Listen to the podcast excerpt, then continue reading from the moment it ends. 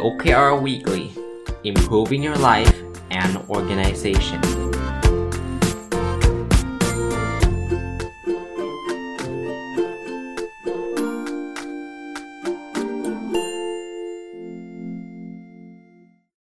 สวัสดีครับ ยินดีต้อนรับเข้าสู่นพดลสตอรี่พอดแคสต์นะครับ แล้วก็วันพุธนะครับ ยินดีต้อนรับเข้าสู่รายการ OKR Weekly เนาะเป็นรายการที่ผมจะพูดถึงเรื่องของ OKR ในองค์กร แล้วก็จะมี part ของการอัปเดต OKR ส่วนบุคคลนะครับ วันนี้หยิบหนังสืออีกเล่มหนึ่งซึ่งเป็นหนังสือต้องบอกว่าเป็นหนังสือเล่มแรกเลยนะครับ ที่ผมได้อ่านเกี่ยวข้องกับ OKR แบบเต็มเล่มนะครับ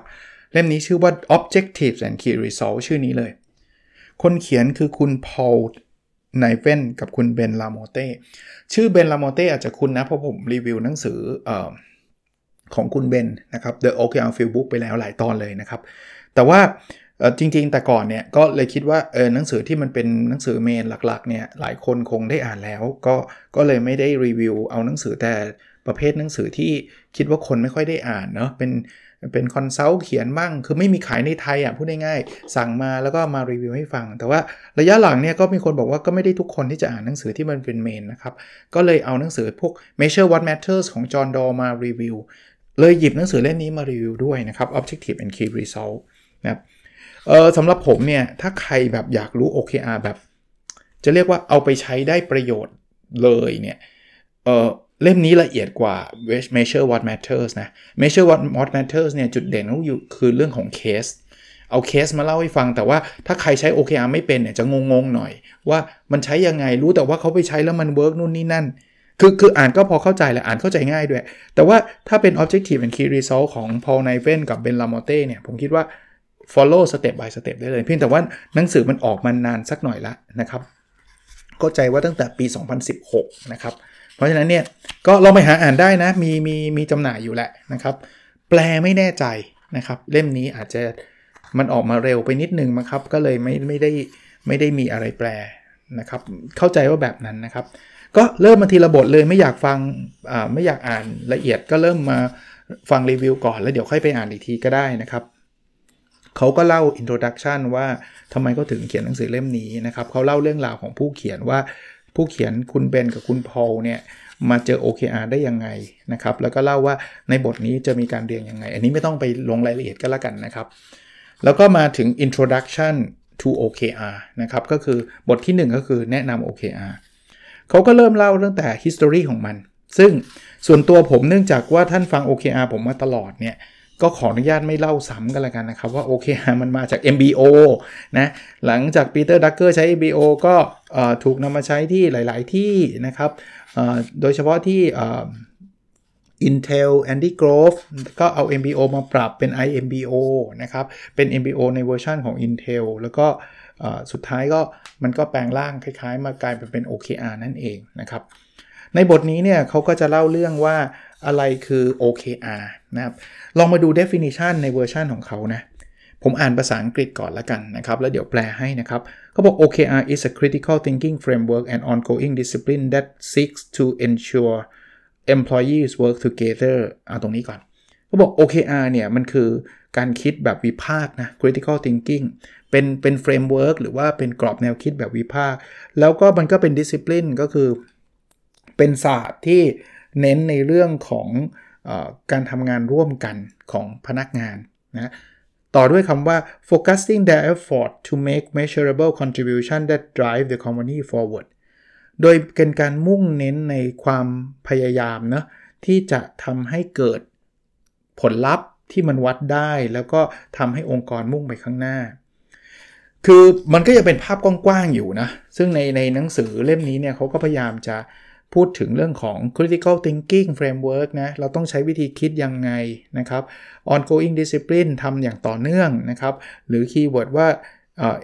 ensure employee work together ก็คือต้องเป็นการทำงานร่วมกันสดสอดคล้อง focusing effort ก็คือ OKR เนี่ย ไม่ได้ทำทุกเรื่องเนาะ มันโฟกัสบางเรื่อง แล้วก็ make measurable contribution ก็คือมันต้องวัดผลได้ชัดเจนนะครับ แล้วจบด้วย drive the company forward ก็ แปลว่าจะต้องไปพาพาองค์กรไปข้างหน้า ในบทนี้ยังพูดถึงคำว่า objectives นะครับเขาบอกว่า objective มันเป็น statement statement ก็คือคล้ายๆประโยคหรือคำพูดอันนึงเนี่ยซึ่งเขาจะพูดถึงเป้าหมายในเชิงคุณภาพนะครับ ก็แปลว่ายังไม่ได้มีตัวลงตัวเลขอะไรนะครับ เป็นการตอบคำถามว่าเราต้องการทำอะไรให้สำเร็จนะครับ ลักษณะเป็นแบบนั้น เพราะนั้นเนี่ยการทำ objective ก็จะเป็น อย่างอย่างเช่นเขาบอกยกตัวอย่างเนะเขาบอกว่าเขาเขียน objective ในในการทำหนังสือเล่มนี้ของเขาเนี่ยเขาบอกว่า design a compelling website that attracts people to OKR ก็คือการสร้างเว็บไซต์นะ ที่จะทำให้คนสนใจ OKR มากขึ้น เดี๋ยว Key Result มันจะบอกเอง ว่ามากขึ้นมากขนาดไหนยังไงนะครับเขาก็สรุปลักษณะของ Objective แบบนี้ครับ 1 คือสั้นไม่ต้องยาวมากนะครับ ของของเขาเนี่ยเขาบอกว่ามีแค่ 9คำเองนะครับเมื่อกี้2 qualitative คือไม่ไม่มีตัวเลขนะครับไม่มีตัวเลขนะครับเพราะนั้นเนี่ยเพราะตัวเลขเนี่ยมันมันจะไปอยู่ใน key result นะครับ3 time bound ก็คือบอกชัดเจนว่าเสร็จเมื่อไหร่ไตรมาสไหนนะครับ4 inspirational คือมันจะต้องแบบสร้างแรงบันดาลใจอะนะครับทำ objective มันต้องเจ๋งแบบนั้น คราวนี้มี key result นะ key result เนี่ยเขาบอกว่ามันคือ ประโยคที่มันมีตัววัดที่เป็นตัวเลขชัดเจน เพื่อที่จะวัดว่า objective ข้อนั้นเราทำสำเร็จหรือไม่สำเร็จยังไง ถ้า objective บอกว่าเราต้องการอะไรเนี่ย key result คือเราจะรู้ได้ยังไงว่าเราทำเรื่อง objective นั้นสำเร็จนะครับวัตถุประสงค์นั้นสำเร็จนะครับเพราะนั้นเนี่ยมันมันจะมีคำว่า quantitative อยู่นะครับ ก็คือเป็นตัวเลขชัดเจนนะครับว่ามันวัดได้มัน มันอ่ามันออกมันจะเรียกว่าไม่ใช่ว่าใช้ความรู้สึกอะ่ะเราต้องรู้เลยว่าทำได้หรือไม่ได้ เช่นเมื่อกี้เขาบอก objective คือเขาจะสร้างเว็บไซต์ที่จะดึงดูดคนที่สนใจ OKR ใช่ไหม key result เนี่ยอาจจะเขียนชัดเจนเลยว่า 20%ของของคนเข้ามาในไซต์เนี่ยจะกลับเข้ามาอีกครั้งภายใน 1 สัปดาห์ หรือ 10%ของคนที่เข้ามาเนี่ยเขาจะต้องมีการขอข้อมูลเกี่ยวข้องกับการฝึกอบรมหรือการให้คำปรึกษา อย่างเงี้ยคือคือจะเรียกว่า key result ที่ดีนะครับ ก็ในบทนี้ก็มีตัวอย่างของ objective key result ต่างๆนะครับ ที่เขาก็ทำให้ดูนะครับ แล้วเขาก็พูดถึงเรื่องของว่าองค์กรปัจจุบันเป็นยังไงทำไมองค์กรเขาควรจะต้องใช้ OKR นะครับ คราวนี้ในบทนี้ยังมีอีกเรื่องหนึ่งที่เขาพูดว่ามันเป็นความเข้าใจผิดเกี่ยวข้องกับการทำกลยุทธ์นะ ความเข้าใจผิดที่1เนี่ยคือการการทำกลยุทธ์การเอากลยุทธ์ไปทำเนี่ยแสดงว่ามันเกิดความเชื่อมโยงแล้ว ซึ่งเขาบอกว่ามันไม่จริงนะครับบางทีเราทำแต่มันไม่เชื่อมโยงกันก็มี ความเข้าใจผิดที่2เนี่ยก็คือการทำตามกลยุทธ์เนี่ยคือการยึดอยู่กับแผนไม่ไม่ไม่ทำอะไรที่ต่างจากแผน ซึ่งไม่จริงแผนมีการปรับเปลี่ยนได้ตลอดนะครับอันที่ 3 ที่เป็นความเข้าใจผิดคือการสื่อสาร แปลว่ามันจะเกิดความเข้าใจก็ไม่จริงความการสื่อสารคือความพยายาม แต่มันอาจจะเข้าใจหรือไม่เข้าใจก็ได้นะครับ ก็เป็นความเข้าใจผิด ความเข้าใจผิดอันที่ 4 ก็คือว่า ถ้าเรามีจะเรียกว่าอะไรนะครับ performance culture คือเป็นเป็นวัฒนธรรมที่จะอยากทำอะไรให้มันสำเร็จเนี่ยก็จะทำให้เกิดการทำตามแผนมากขึ้น ซึ่งอาจจะไม่จริงก็ได้ แล้วความเข้าใจผิดที่ 5 ก็คือ ไอ้การทำอะไรหลายอย่างเนี่ยจะต้องถูกสั่งมาจากระดับบน ซึ่งก็ไม่จริงเสมอไปอีกบางบางทีคนข้างล่างเนี่ยสามารถจะลุกขึ้นมาทำอะไรหลาย ๆ อย่างได้นะครับเขาก็พูดถึงเรื่องของการบริหารจัดการองค์กร เพื่อตอบโจทย์องค์กรในสมัยปัจจุบันเนอะเรามีเรามีความเป็นจริงหลาย ๆ อย่างเกิดขึ้นนะครับ ก็เป็นชาเลนจ์ต่าง ๆ ที่องค์กรมักจะเจอเรื่องของ disruption เรื่องของ employee engagement disruption นั่นคือเรื่อง เรื่องที่มันจะมาเปลี่ยนองค์กรเรา หรือว่าการสร้าง engagement กับพนักงานนะครับเ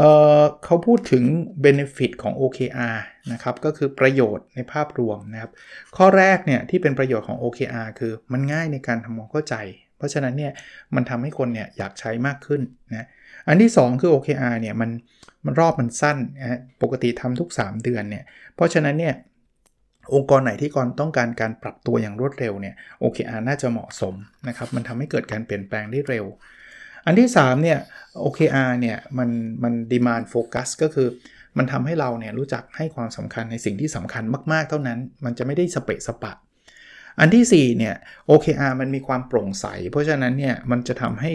การทำงานระหว่างทีมเนี่ยทำงานได้ง่ายขึ้น อันถัดไปเนี่ยเขาบอก OKR มันจะทำให้เกิด การพูดคุยกันในเรื่องที่สำคัญเท่านั้นนะครับ เราจะไม่พูดคุยกันสเปะสปะ แล้วมันทำให้เกิด engagement หรือความเชื่อมโยง ความอินในงานมากขึ้น แล้วอีกอันนึงนะครับเขาบอกว่า OKR มันทำให้เรามองภาพที่มันเป็นภาพระยะระยะยาวระดับหนึ่งคือคือเครื่องมือมันระยะสั้นแหละ แต่มันทำให้เห็นภาพว่าตอนนี้วิชั่นของเราที่เราตั้งไว้เนี่ยเรากำลังก้าวเดินไปยังไงนะครับ อันนี้ก็คือบทที่ 1 มาถึงบทที่2นะ เป็นชื่อบทว่าการเตรียมตัวสำหรับการการใช้ OKR หรือการเดินทางกับ OKR นะครับ preparing for OKR journey นะบทนี้เขาก็บอกว่า เอ๊ะทำไมเราต้อง implement OKR ด้วย ก็เขาก็เล่าให้ฟัง มันมันจะเริ่มจาก executive sponsorship ก็คือผู้บริหารระดับสูงต้องเอาด้วยนะ ต้องอินกับเรื่องนี้ด้วยนะครับ เออเรื่องนี้ผมเพิ่มให้นะครับว่ามันมันสำคัญเพราะว่า ถ้าผู้บริหารระดับสูงไม่เข้าใจหรือว่าไม่อินเนี่ยผมว่าป่วยการที่จะทำในในโครงการ OKR Consulting Project ของผมเนี่ยผู้บริหารส่วนใหญ่นะครับเป็น CEO เป็น MD ก็จะมีโอกาสได้มาคุยกับผมก่อนเข้าเข้าทำโปรเจกต์เพราะว่าถ้าผู้บริหารไม่เข้าใจแล้วก็มีพนักงานไม่กี่คนที่จะทำเนี่ยผมคิดว่าโอกาสที่จะสำเร็จมันจะน้อยนะครับเพราะฉะนั้นเนี่ยเราต้องให้ผู้บริหารเนี่ยมี sponsorship ก็คือมีการสนับสนุนนะครับ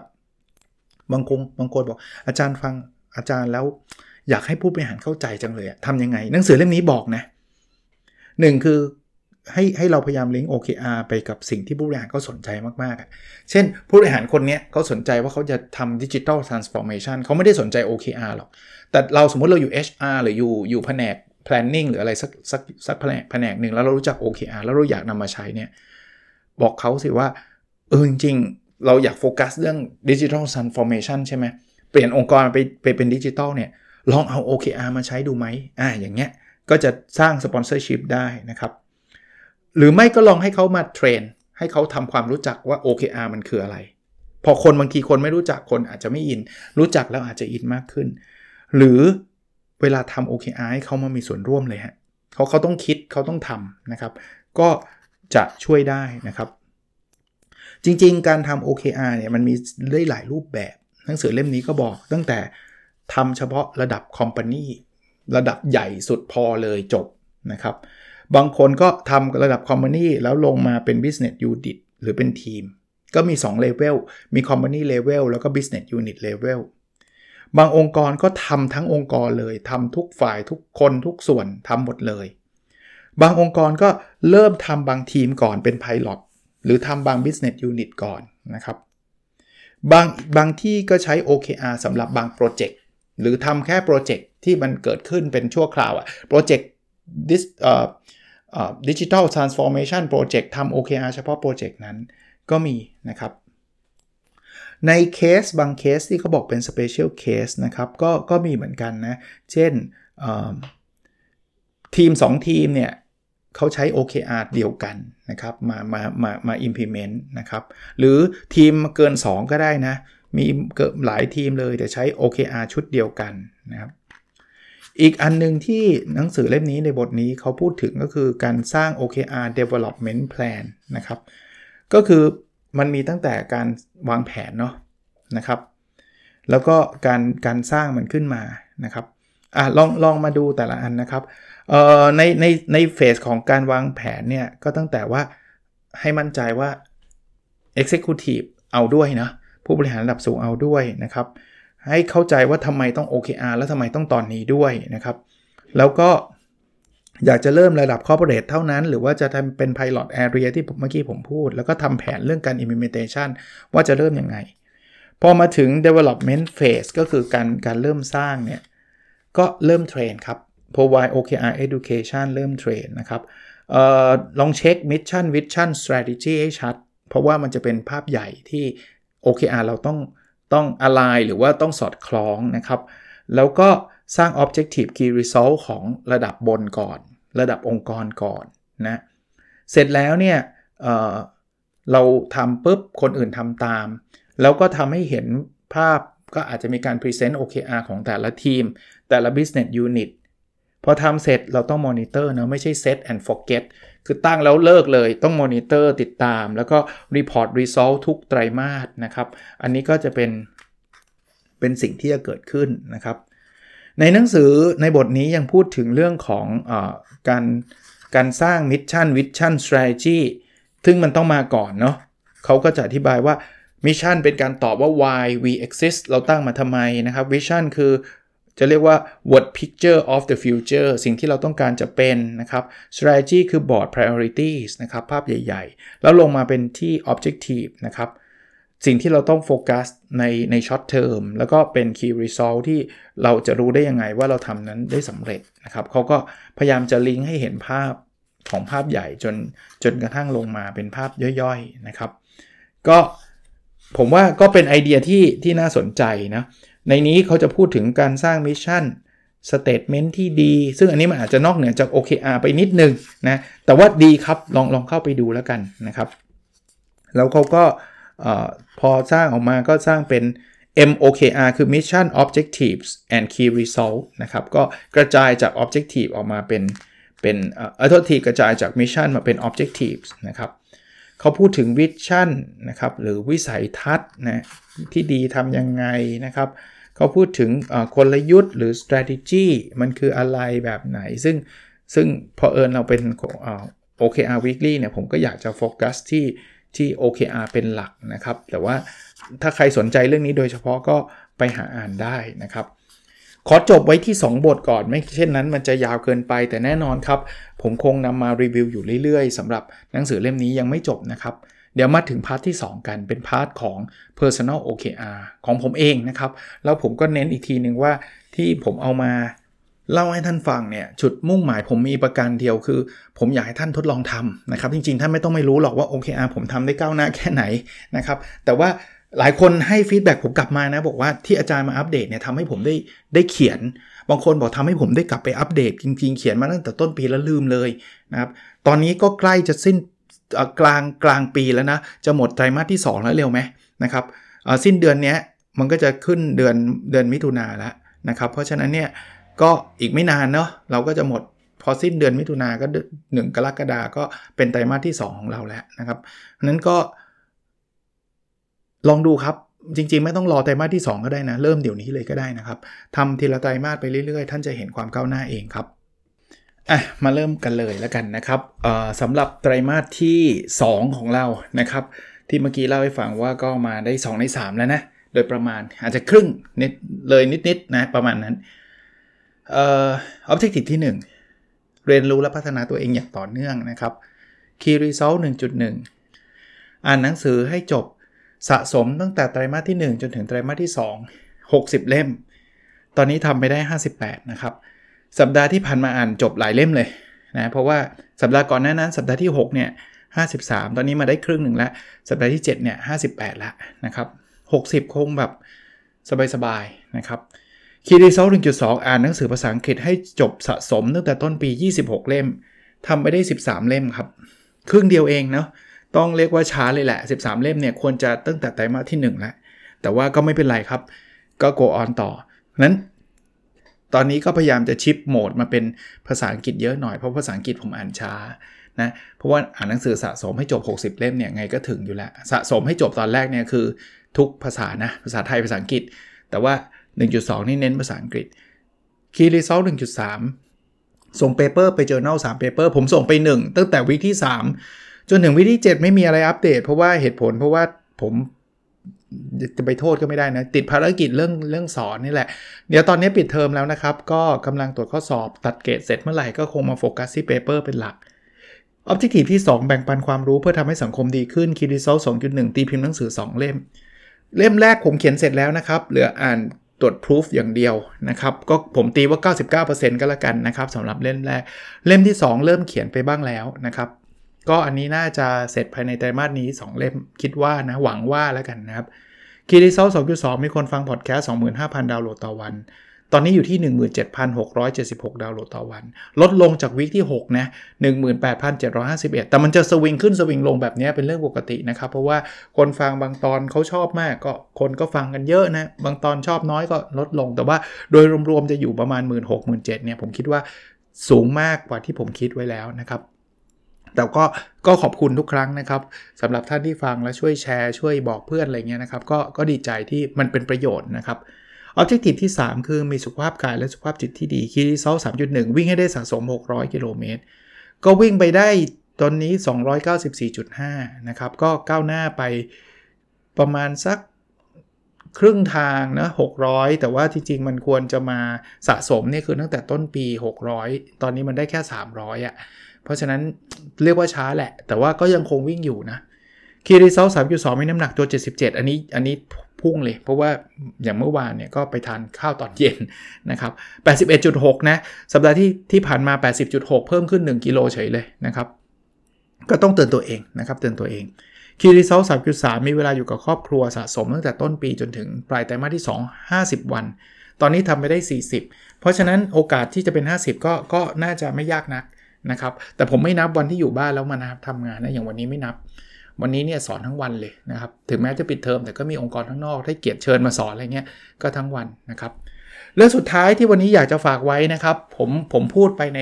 สัปดาห์ที่แล้วแล้ว แต่ว่าเผื่อจะไม่ทั่วถึงนะครับ โครงการ OKR Consulting Project ยังเปิดอยู่ ตอนนี้เนี่ยจาก 4 จาก 6 ที่เนี่ยเหลืออยู่ 4 ที่นะครับสำหรับคนที่สนใจโครงการนี้ติดต่อมาได้ในเพจนะครับ จริง ๆ4บวกเอ่อจะเรียกว่าอะไรครับ2เนี่ย confirm แล้วอีกหนึ่งเนี่ยขอขอประชุมก่อน แล้วก็อีกหนึ่งประชุมไปแล้วเขากำลังดูก่อนว่าจะตอบโจทย์หรือเปล่า เพราะฉะนั้นเนี่ยเอาแบบ ชัวร์ก็2นะครับชัวร์ก็ 2 แต่ถ้าเต็ม 5 หรือ 6 เมื่อไหร่ก็คิดว่าน่าจะสตาร์ทได้เลยนะครับสำหรับท่านที่มาทีหลังก็ไม่เป็นไรนะครับ อาจจะเปิดต่อ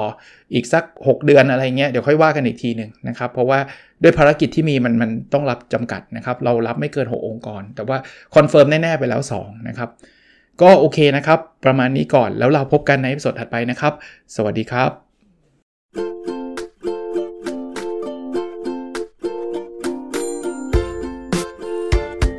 The OKR Weekly Improving Your Life and Organization